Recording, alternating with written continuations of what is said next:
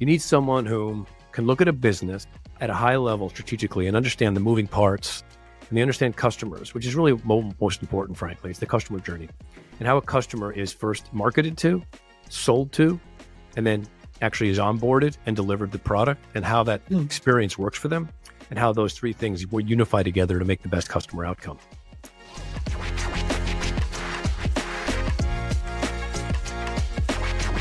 Hey, Warren, Happy New Year. Good to see you. Thank you. You too. Hey, uh, Warren, let's get right into it. So tell us a little bit about your journey, your experience, and how has it shaped your approach to the CRO role? Sure. First, thanks for having me. And I got a very interesting sort of niche that I stumbled onto about, is it, I guess it's like almost three or four years ago. How, how many years ago? Feels like about 40. It's, it's, yeah. it's four, four, years ago. That's insane. It's five. Um, five years ago. That's, that's unbelievable. Yeah. Okay. So, yeah. So 2019, I had just come off of a, a, the tour of duty working for a small tech startup in the UK and didn't work. And some of the reasons it didn't work out were a bit confusing to me at the time. But based on the experience that I've had, which I'll go through a little bit, a lot of things came together for me at that time. And I realized that I stumbled upon a really interesting problem that is pervasive across all B2B companies. So a little background. I mean, I started out selling when I was really young. I, I actually sold newspaper advertising when I was like 20 years old, door to door and I sold my whole career, which when you're selling complex things, I never sold simple things. I sold, you know, consultations or consulting programs or complex technological solutions or technology consulting. But it's a different animal than selling like SaaS businesses or something. Mm. And it's not to knock that. It's just it's different because the tight sales mm. cycles are a lot longer. The sale is a lot more complicated. It's different for everybody you sell to. You're not selling a widget, you're selling a solution, which you have to understand the customer. And so I got in the weeds a lot. When you sell that sort of thing, I didn't know this at the time. I was just selling what was interesting to me. Is you, I, I, developed a lot of skills that uh, came with that. Aside from selling skills, complex selling skills, and consulting skills, I also had to become good at the thing I sold. Because if you're selling co- something complicated, you have to be as able to articulate that thing as the engineer does because they're buying it from you. And you ra- rarely, as a lot of people know, this is a problem. Sales engineers they're hard to come by because you're either really good at knowing how to build something or you're really good at knowing how to be able to talk about something and finding someone that can do both is not easy. So it's relying upon the salesperson to be both the sales engineer and the salesperson. So that being said, I started developing a real good acuity around that. And I was selling marketing services. We were selling marketing consulting services. So that's another part of the story, which is important because I was selling marketing services, which made me also become very proficient at marketing because I had to sell it. So I knew now how to both sell and market. Okay. I would say even at some point, those pro- pro- I was probably better at marketing than I was selling because I became a consultant. So what started to happen was I became, I moved away from the sale and actually became the product. I was being hired to help marketing consultants and stuff like that. So now I got two parts of the wheel covered, right? I'm really good proficient at selling. I'm really good at marketing. And we're all customers. We're all customers of something, right? How much shit do you and I all own here, right? We buy. How much do you, right? We're customers. Really weirdly, everybody's a customer success expert because I'm being managed as a customer all the time. I'm in I'm in a process where I'm evaluating how do people treat me? How do people respond? I'm actually really obsessed with this, particularly when it comes to products that I use on a regular basis, how the company interacts with me. I'll give you an example. Something that I became aware of, which seems innocuous, but it's a big thing about maybe five or six years ago is I don't know how many different dashboards you guys use. I use a lot of dashboards. Like I log into some new thing every day, right? Some software thing, whether it's Monday or Asana or my FreshBooks or whatever it is.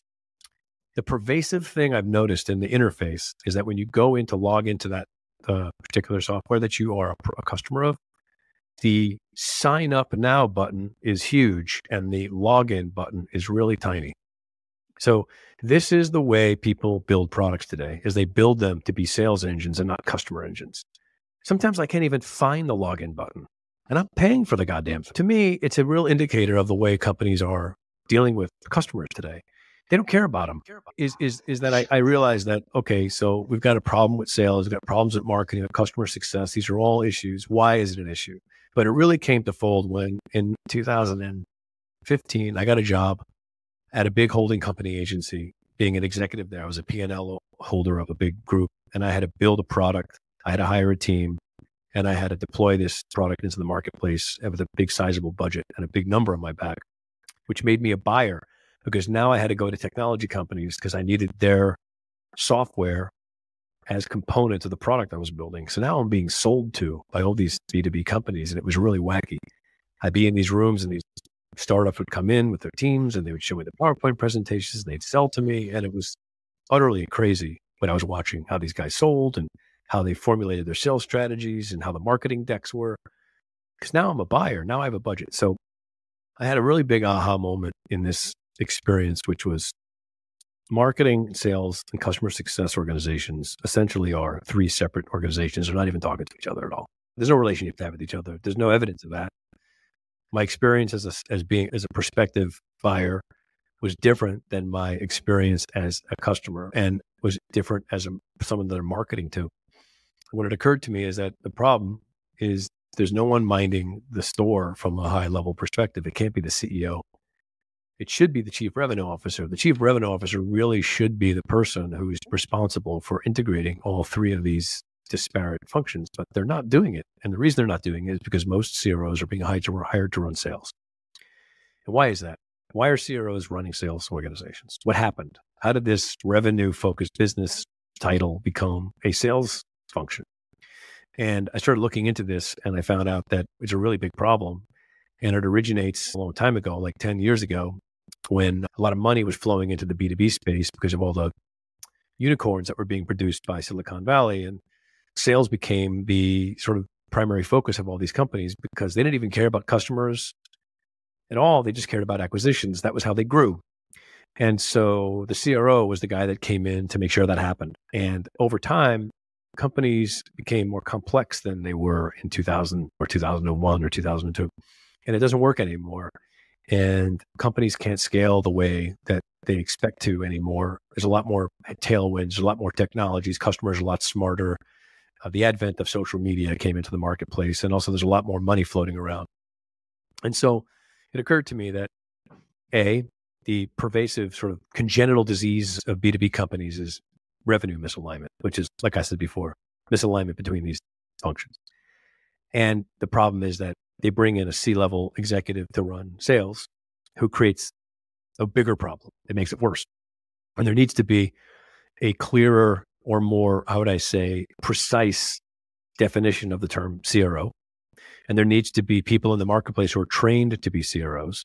And CEOs need to know how to hire and place and appoint and support a CRO, or else this is never going to get fixed.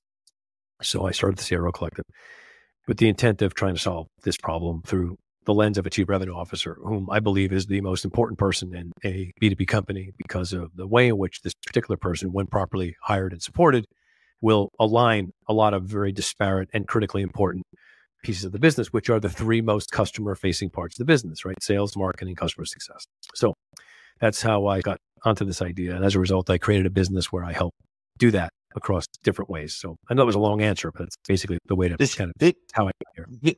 This should be good because you got an ex CRO there who's going to be like, yes, I agree with everything you said. And you got an ex CEO who's like, full of shit. What are you talking about? The CEO is obviously the most important part. Look how pretty we are. We can't be the not most important person part in the business.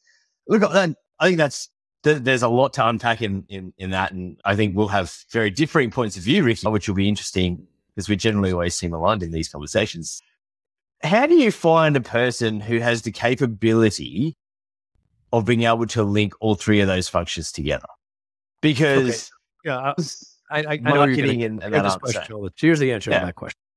The the misunderstanding about what I just said is that you have to find some unicorn that can do all three of those things. No, I don't think you're saying they have to do them. You're looking at someone who's unifying them, right? You're not asking them to actually do each of those functions. Yeah. So, for example, if I'm a if I'm a dog that knows how to herd sheep, I don't need to be a sheep. I just need to know how to herd, right? So if I'm really good at that, I could probably create uh, organization out of chaos. So here's the, the skill set.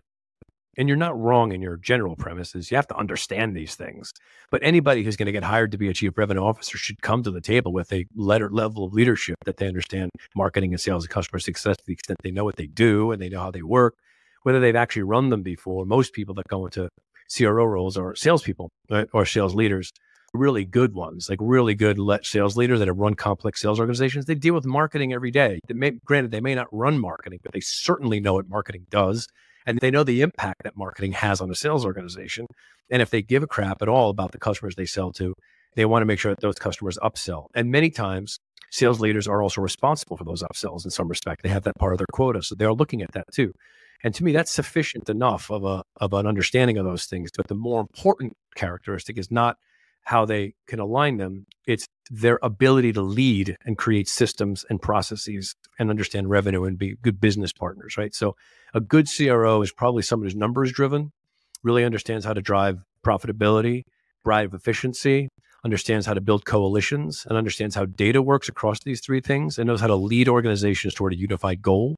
And they should have someone who's an expert in sales, an expert in marketing, an expert in customer success that reports into them that knows how to run those disparate functions, right? That's the structure that should be happening here. Without that entity, without that CRO who's running hmm. things, you're going to have three leaders all vying for control or acknowledgement or trying to get more budget or recognition. And this is what happens. This is the problem is that there's no one in charge and the CEO can't do it after a while. They're too busy trying to like do the things that CEOs do. And I see this, by the way, this is a conversation about like every day, right? Oh, and so okay, it's a major problem. And so the characteristic of a CRO, to answer your question, is not someone whom necessarily has to be some proficient expert in all three of those things. That's a unicorn. You're probably not going to find them. Although I found a couple. You need someone whom can look at a business at a high level strategically and understand the moving parts and they understand customers, which is really most important, frankly. It's the customer journey and how a customer is first marketed to, sold to, and then actually is onboarded and delivered the product and how that mm. experience works for them and how those three things will unify together to make the best customer outcome. And not the most sales, but the, most, the best so customer. Then, look, to some extent, is your CRO solving for the problem that you can't have three leaders that can work together? If you get a good chief marketing officer, a good chief customer officer and a good chief sales officer, and they actually can build and form a proper relationship with each other and work as a unified executive team, you still need your chief revenue officer? No doubt. It doesn't happen often enough. It doesn't happen often well, enough. I'll, I'll, I'll, agree with that. It definitely doesn't. How many happen times does it happen? Like one out of a hundred. I don't see many companies that say that, and people throw that at me a lot. They're like, "Oh, what about this? My last company. Okay, good for you." It's like me saying that I once hit a, a billion dollars. Like I, I, played, I was once in Las Vegas and I got the slots. It's a very difficult thing to count on. It's a bad business strategy to hope that's going to happen. Matter of fact, it's a lot of work with the downside being that it won't work. My opinion is, yeah, okay, sure, give it a shot. But why not? Why reduce the risk and just have someone whose job it is to be in charge of it? You have one neck to choke. You have one person report to the board. You have one person report to the CEO you make sure that's a clear understanding of how the organization is run. It's a much leaner, much easier and smarter, streamlined way to do it than hope that these three people people get along. What if one of them leaves? Now you got it's a very fragile kind of situation. So I don't really think that. Yeah. Don't you get the flip side to that though? If, you, if you've got mm. a CRO and he's driving all of those, and you've got like a mid-level manager running sales and marketing, and if that person leaves, don't you have an even larger hole you've got to fill? I'd say so, yes, but but I'd say to, to, your point, there's no question about it. So the, the, the question then is, okay, so if this is the right model, you can say the same thing about a CEO, right? Like we have a great CEO. What if he leaves? Yeah. I'm, so I'm saying like there's always a risk that people are going to leave. Yeah. But I think there's an easier way for you to maintain the success of a chief revenue officer if it's set up properly. Because here's the thing, right? Chief revenue officers should be well funded and well remunerated for this job. They should be well sourced. They should be given what they need. You should be finding people whom are looking for, let's face it, a, a really good CRO, in my view, should stick around for at least three years, right? I'd say five would yeah. be a good yeah. number. Okay. So if, mm-hmm. if I'm a CRO and I'm good at it and I'm really well supported, if I do three years worth of work, then what'll happen is, and I've seen this before, I'll probably have set up systems that it's much easier for someone else to come in and take those systems over because there's only one dashboard. It's not five dashboards, mm-hmm. right? Yeah. So, mm. in other words, I've created a replicable system that's nimble enough to introduce another person into it as opposed to having all these different things going on. So, that's one thing. Second thing is, let's say I'm around for three years and I decide to leave. Fine, it's going to happen, right? Because if I'm really good at this, then someone's going to come to me and offer me three times as much to go do it somewhere else. That's fine.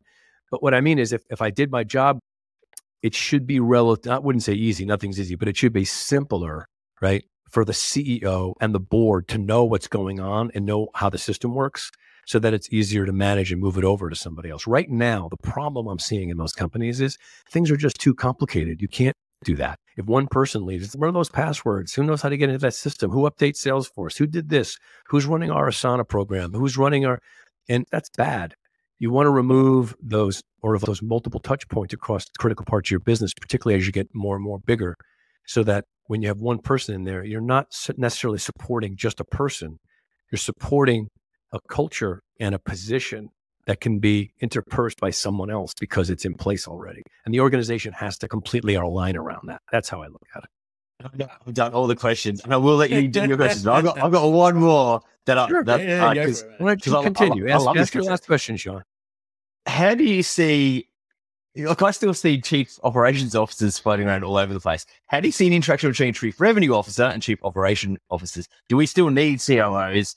If a CRO is effectively aligning go to market and customer journey and how that is working.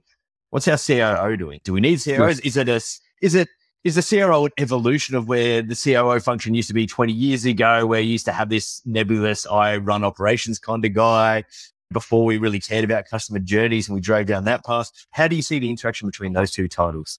Yeah, great question. So there's two parts of that question. One is, a chief operating officer, in my opinion, is a role that doesn't need to be introduced into a company until it has massive complexity because you're running things like logistics and supply chain and facilities and all sorts of things. Even some, you take off some of the stuff from even like uh, HR, the COO takes on things like that that have nothing to do with revenue.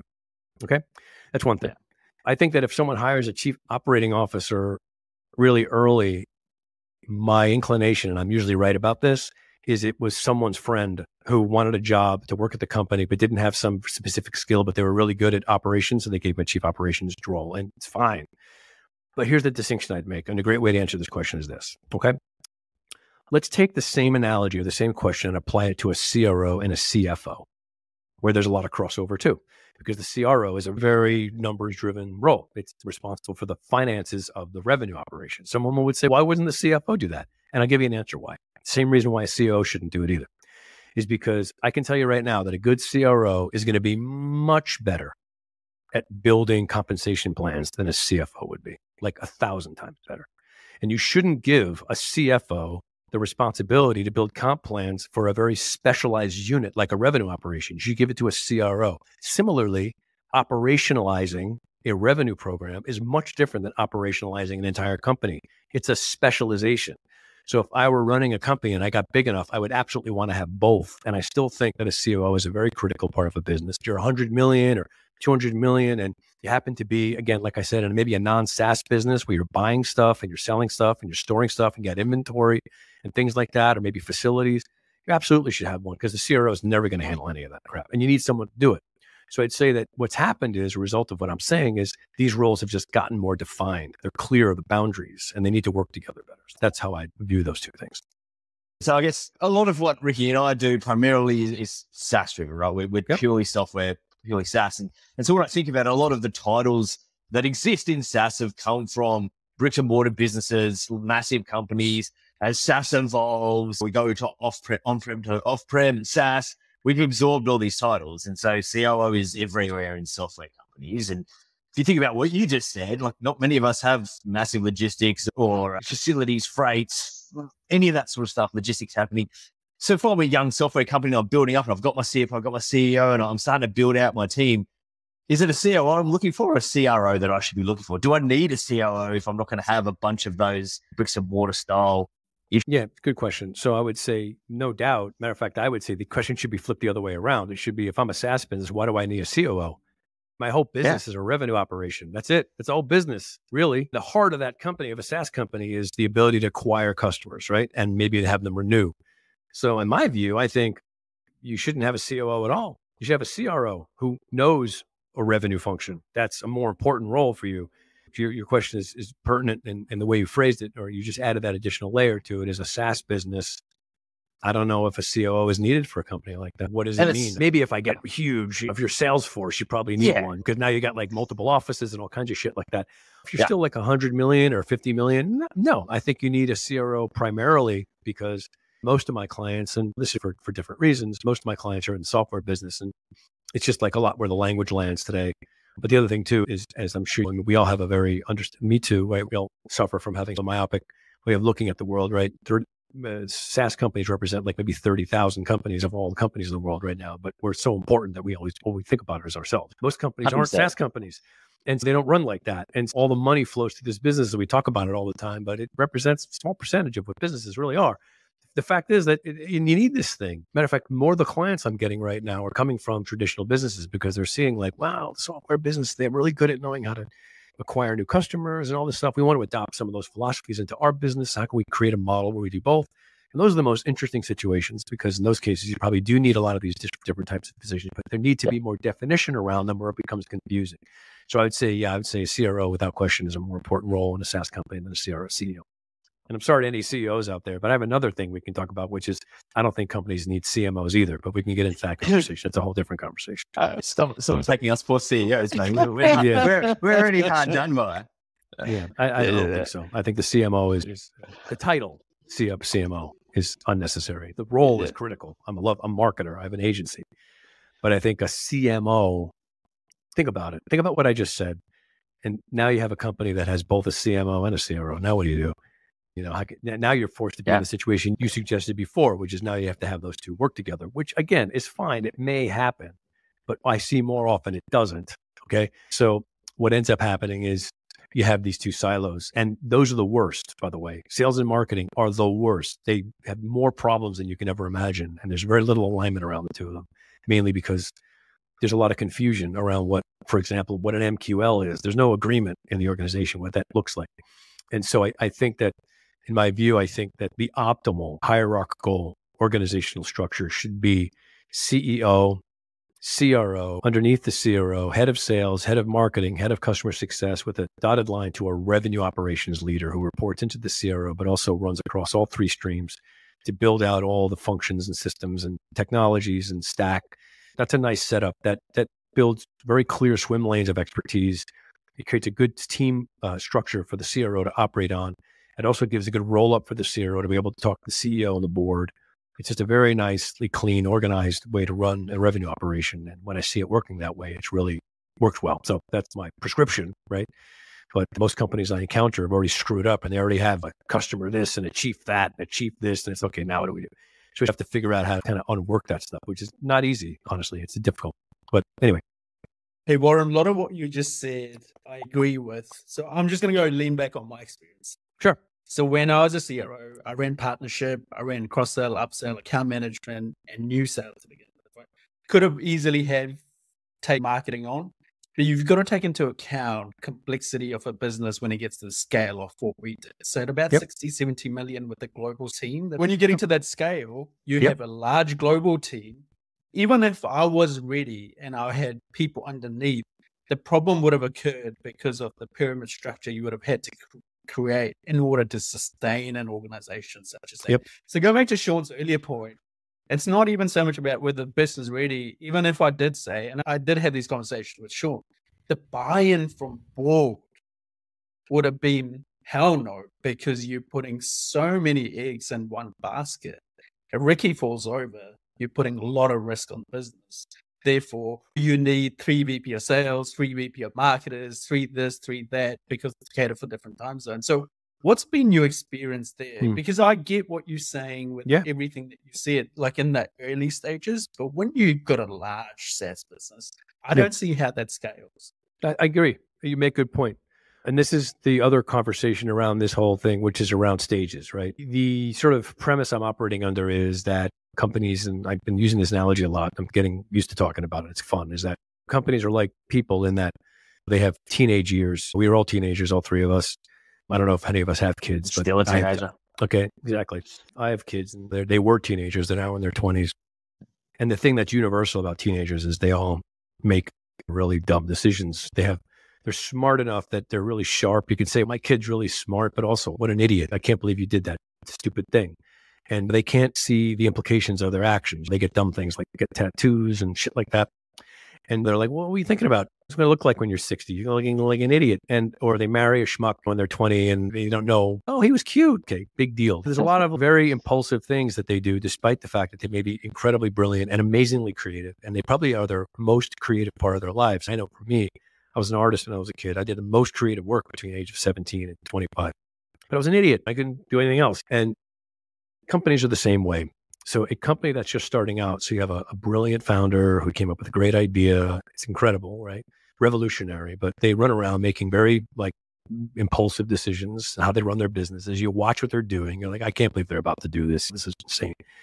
And that's the stage at which those companies need a lot of guidance and they need a lot of help to get themselves to the point where they're more like a 10 or maybe 15 million revenues where now some of these things need to be implemented. So my prescription would be as soon as possible when you get to reach a certain level of complexity, which I think is around 15 or 10 or 15 million in revenues, a CRO would be a good person to bring in to create that baseline of rev alignment, revenue alignment, so that you have that baseline culture. So that from 15, 20 million to 650 million, you've established a way in which you're going to work, which is we have an aligned focus on customer outcomes. That's going to make it a lot easier for a company at 60 or 70 million to make that pivot because they've already have the muscle memory of knowing how to run a company that way. The problem is what you're talking about is companies make this decision when they're at 50 or 60 million in revenues. And that's impo- it's hard to do.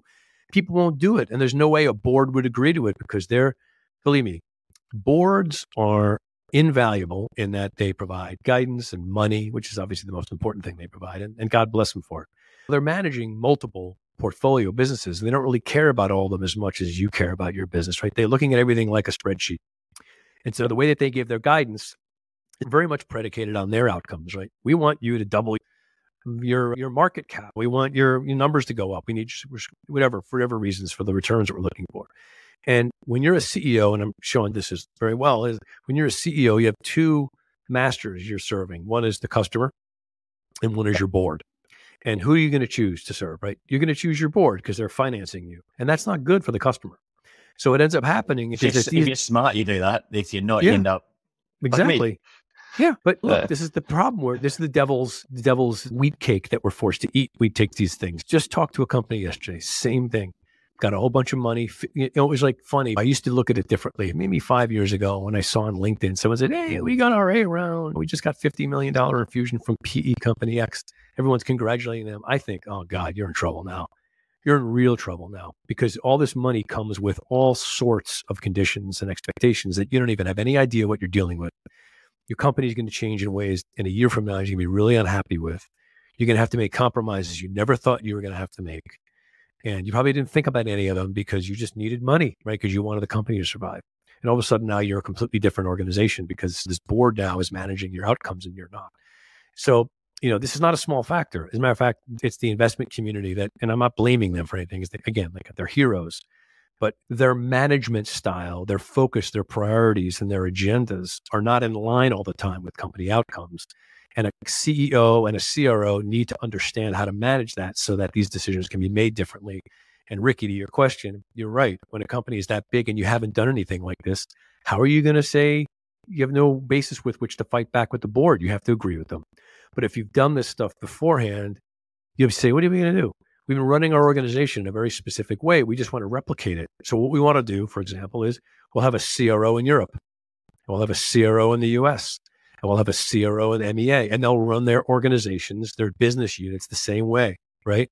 But they'll be more like broken up into business groups, but they're run the same way because the model works. It just can't scale with one person, right? Mm. That's how I would do it. That's how I see companies doing it because they have proof that the model worked. They just replicate it across different operational units. So I think that's the way I would get out of that yeah. situation. Yeah. Managing 35 portfolio companies. Yeah. And so they effectively run it by spreadsheet and by consensus. If 90% of our companies do X, then 100% should be doing X because they're worse. But they're not going to go and rebuild something you've already built. So if you're already doing it that way, the chances of the board having to make some new changes are probably they do it by stealth, just every quarter yeah. mentioning, hey, we you cool know, if you Sean, did this. Another interesting part of this also is this is fascinating. So check this out. Let's say that the investment firm, the PE firm, is like, and I, I won't pick on them. I'll just use them as an example. Is it's a good one. Let's say it's a Salesforce investment fund, which they have one, right? Yep. What software do you think they're going to recommend? What Probably strategies? what strategies do you think they're going to recommend? Right? They're going to recommend the ones that work for them, right?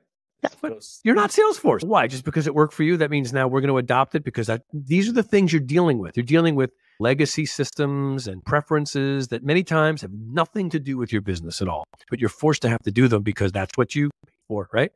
And I think these are the problems.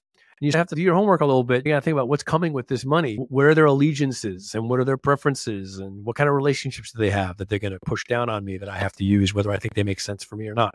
And I think that's a that's not a small thing. It's it's a beautiful segue to I'm like we started with how important the chief revenue officer is, and you were strong on that. But then you've pivoted back to why the CEO is the most important position in the entire business because once you raise money, that person's job is to balance keeping a board and PE at bay in the right swim lane where they need to be so that you can continue to build your business in the right direction. And that primarily becomes the CEO's job. It's balancing that customer journey, the customer need, and how you're building, what you're building with the pressure that comes from raising capital and P and taking the good parts of the advice that they're giving you that will help you scale and also disseminating the bits that are just 16 other companies have done it and it works for them. So you should do it. And 100%. that, that is in reality what a CEO does every day. That's right. And a CEO that's got to do that needs someone minding the store. I need someone running the revenue operation that I can trust that has the leadership skills and the competencies. Then I know I can go to him and say, Hey, Steve, what's going on? And they can go, bam, this is what's happening. And I've got it, I got it together in a way that I can tell the story and I understand data and I can run the business. And I, I think it's a, it, it, it's more and more emerging as, and again, I have the same, I have this same conversation like, like three times a day now. I'm tired of it, to be frank with you, because no, no offense. I'm just saying I'm repeating myself. Yeah. I'm tired of listening to myself talk is this is an important thing. And what I'm trying to get across is maybe three major, four points. One is defining a CRO, training CROs, having a clear understanding of what a CRO does. And then the fourth one, which we didn't talk about, is CRO readiness, which is before a company hires a CRO, they need to be ready for one. And that's not a small thing either. So it doesn't mean like we just recognize that mm. we need one. That's not enough. Because what happens most of the time is there's a couple of tests that they my clients go through. The first one is they think they need a CRO and they they fail the first test, which is they don't know what one does, so they hire one to run sales. That's the first test they, they fail. Second one is they do recognize what a CRO is, and then they find the wrong one because they didn't know how to evaluate one properly, and that person fails. The third thing they do wrong is they know what a CRO does, they know why they need one, they find a good one, and they don't know how to onboard a good one, and this good one walks away and says this was a shitty situation, and he gets blamed for that situation.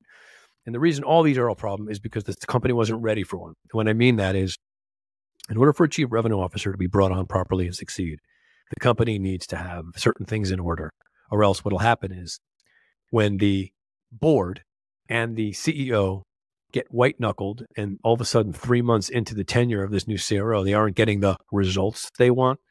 They have the person go back and run deals because that's the easiest way to solve the problem. And then all of a sudden, now that CRO is ostensibly demoted into being another re- running sales, and that, that's the end of it, right there. It's over from there. It'll probably last about six months after that, maybe a year. Mm. And so, how do you stop that from happening? The only way you stop it from happening is if you have a really clear understanding of what that CRO is supposed to do and the time it's going to take for that to be effective, and you are committed to that happening no matter what, you'll make it work. And the only way that's going to happen is if you have the right data and the right information with which to understand the implications of doing it that way. So, CRO readiness is getting a clear understanding of the organizational health, right? The revenue health. And this is a deep dive into their data and their connectivity and their operations and their systems and their processes and their ICP, which frankly is usually the most important thing. And when you really get clear on all this stuff, what comes to the surface, and we have a process for this, it's called the CRO readiness program, is it surfaces for the CEO a lot of things that the CEO wasn't aware of. Oh my God, I had no idea we were leaking this much money. I didn't realize we were going after the wrong people. I didn't realize this tech stack was not properly organized. I didn't realize that we're using the wrong CRM. All these things that they just probably would have just went along and never did anything about. And so once you've identified those things, now you can take the sum total of those issues and you can say, what's the right profile CRO that would be good to fix these things? And you can bring on a person who's appropriate for that. And then now that's their job. That's a very important job. You're never going to pull that person off that job because the stakes are too high. So now you've created the right infrastructure for a CRO to come in and have the right focus on the right things so that CRO stays in that position and fixes those things which are critical for the business. But they have to be discovered first. And that's the CRO readiness part of the equation that usually isn't happening, usually skipped over. And so that's the other part of it. So that's the CEO's job is to take the time to uncover the truth. So the truth can be then utilized as a solution for the future. And a CRO comes in to uh, own that truth and own that future. And that's the way it works. So we do that through a series of analyses and consulting programs that help to uncover these things for companies. Sounds great.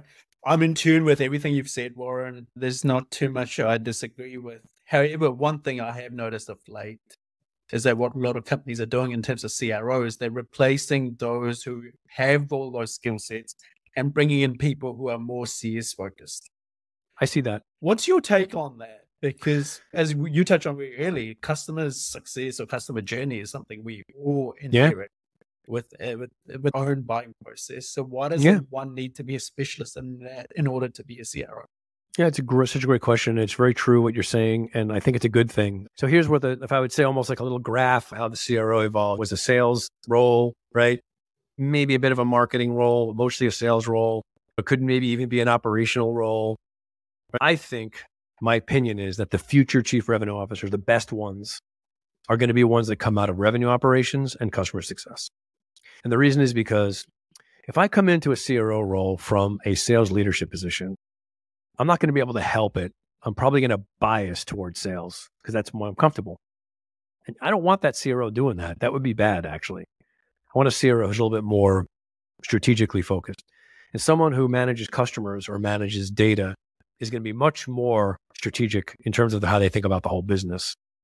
And I'm seeing that the sophistication of the customer success and um, revenue operations functions is getting to the point where some brilliant people are coming out of these sectors who have a really great understanding of the business, and they'd be really well suited to come in and run a revenue operation because of that, without the trappings of falling into a sales role. Plus, the other thing too, remember I told you one of the biggest risks of a CRO is having them be pulled into deals when things go bad if I pull in somebody who has no sales management experience, I'm not going to pull them into deals because they don't know how. So it, it almost guarantees that won't happen. So in a way, I think I'm seeing more people. There's a couple of people I spoke to in the last month or two whom have they're really successful chief revenue officers. They never ran a sales organization. They ran revenue organizations or customer success organizations, and I see them being really good for this.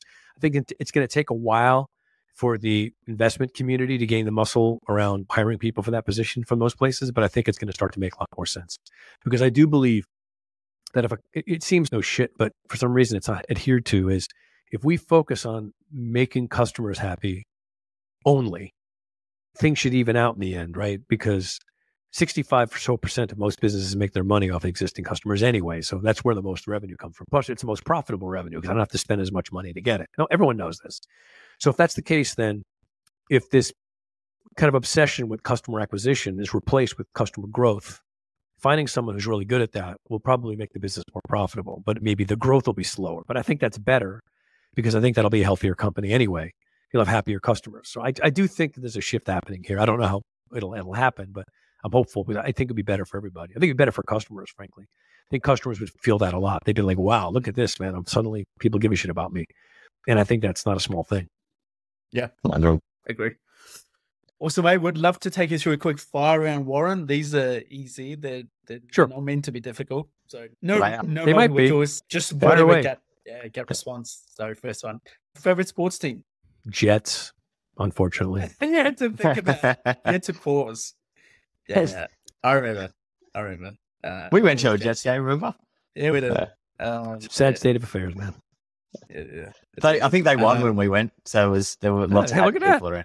Oh, you were there. You were at that game. We are actually oh, at the game, and they won. Wow. Yeah, yeah, yeah. Okay, great. I, I won for once. There you go, man. What about favorite music genre? What do you listen to? Or... Yeah, it's great. I'd say that if I'm, I, I love all music. I'm a real, I'm a, I'm a music freak, frankly. So I'm really bizarre, eclectic taste in music. But if I'm going to play something, I'm probably going to put on something from the late '60s, early to mid '70s. That's yeah, my choice, man. Anything from that. I don't yeah. care. You put on the radio during that time, and I'm liking it. Yeah. Nice. What about favorite mm-hmm. movie of all time? It's a tough question for me. I'm a cinephile. I told you that these would be hard, right? CRO you know, stuff is it's hard to pick this one because I have so many, but I would be probably shot off the mountain of men if I didn't say The Godfather. That's good. However, it- it's obviously amazing. I'd say You're the only person the- who said it though so the, far. be- the best cinematic experience I've ever had was I go to the movies a lot. I used to go three times a week actually for years. I once had the chance when I was in the 90s. I went and saw a brand new, fully print of Lawrence of Arabia in a huge theater, and it was Oh yeah.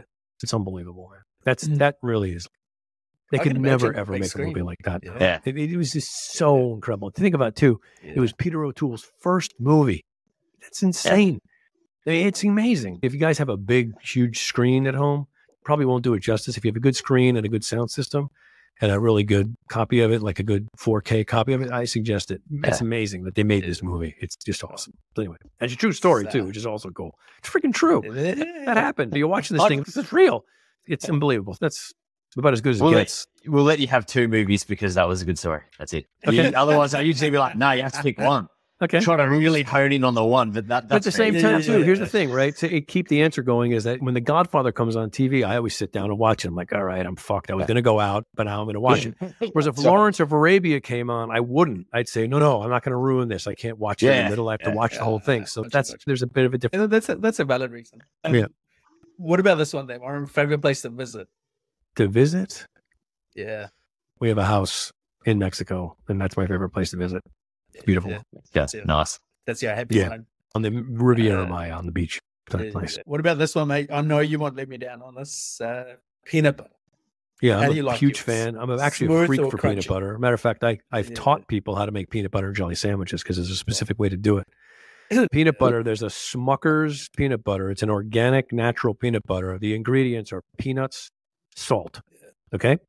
Yeah. And it comes with that like goop on the top of it. So you have to like Look at kinda Sean. He's searching mix for it it up. now. He's ordering something. And I'm already uh, ordering like to- some as we speak. Got it. it's so Done. good. So you got to get the chunky and the smooth because they're both used for different things. So the chunky I use for a, sh- a smoothie, and the smooth I use to make a sandwich. And I love peanut butter. I probably I eat it out of a jar, by the way. I just eat it right But if a. Yeah. But but the important part of this one, is crunchy or smooth. You can only have one. As I said, so I guess if I had to pick, I'd say crunchy. You have to pick. Yeah, good. Yeah, good, yeah, good, good. That's, I had to that pick, is the right answer. Yeah, yeah. 100%. That's right. He's on the right side. Yeah. He's, Yeah. he's never going to let Yeah. us down. Because you like that little Well, al dente. You like that little al dente. Yeah, yeah, it's not, yeah. it's You got- you not a small thing. You're It's gonna not have peanut butter if you're not going to get a little bit of peanut in it. That's You the got whole little chunks in there. You got to do it. I agree. I'm with you. Like that. Awesome. Uh, I've, I've ordered myself wait, some sh- from Smucker's crunchy It's so peanut good. butter. So good. The, the organic one. There's a. there's Yeah, like I got a yep, organic it's- chunky it's- peanut butter. It's with that, and I've had. Let me tell you something, Sean. I've eaten every freaking peanut butter. I'm a nut for it. I go to Whole Foods, homemade peanut butter. Everyone makes it. That one is the best peanut butter I've ever had, and I get it all the time. It's on I've got a good one here, man. I'm going Yeah. to send you pictures. You should order that Yeah. too. all right? Okay, send it to me. Yeah. I'll try it. But I, I love Yeah, buying we'll send peanut it. butter all the time. It- it- Kraft peanut butter in the jar, the dirty one. Yeah, exactly. Yeah. Jif or Skippy. That stuff is just the world. Oh, yeah. Oh God, I don't know how people eat that shit. It's crazy. When I go to someone's Uh, house, like, well, that's not peanut butter, and they take out Jif. I'm like, Well, uh, what the Sean's hell? Where did I go? got a Where am tub I? underneath of that. I, I got it like I got like the 50 kilo jar. Like I put my head It's in. the, it's the worst. Oh God, it's just horrible. More sugar than peanuts. It's, I it's agree, true. I It agree. is. It's all sugar. It's terrible. It's not even good for you. It's not. Uh, Whereas the stuff I share with you, Sean, it's good for you. It's really awesome. It's amazing. You can survive on it. Um, any others? That's, That's it. That's about that's it. well, That's, good. that's, Good. that's, that's the whole Great point. questions. Yeah. Amazing Thank you questions. once again, Warren, and thank you for uh, coming on and sharing all your insights. Yeah, mate. Truly Great conversation. That really appreciate it. And thank you. I really enjoyed this so much.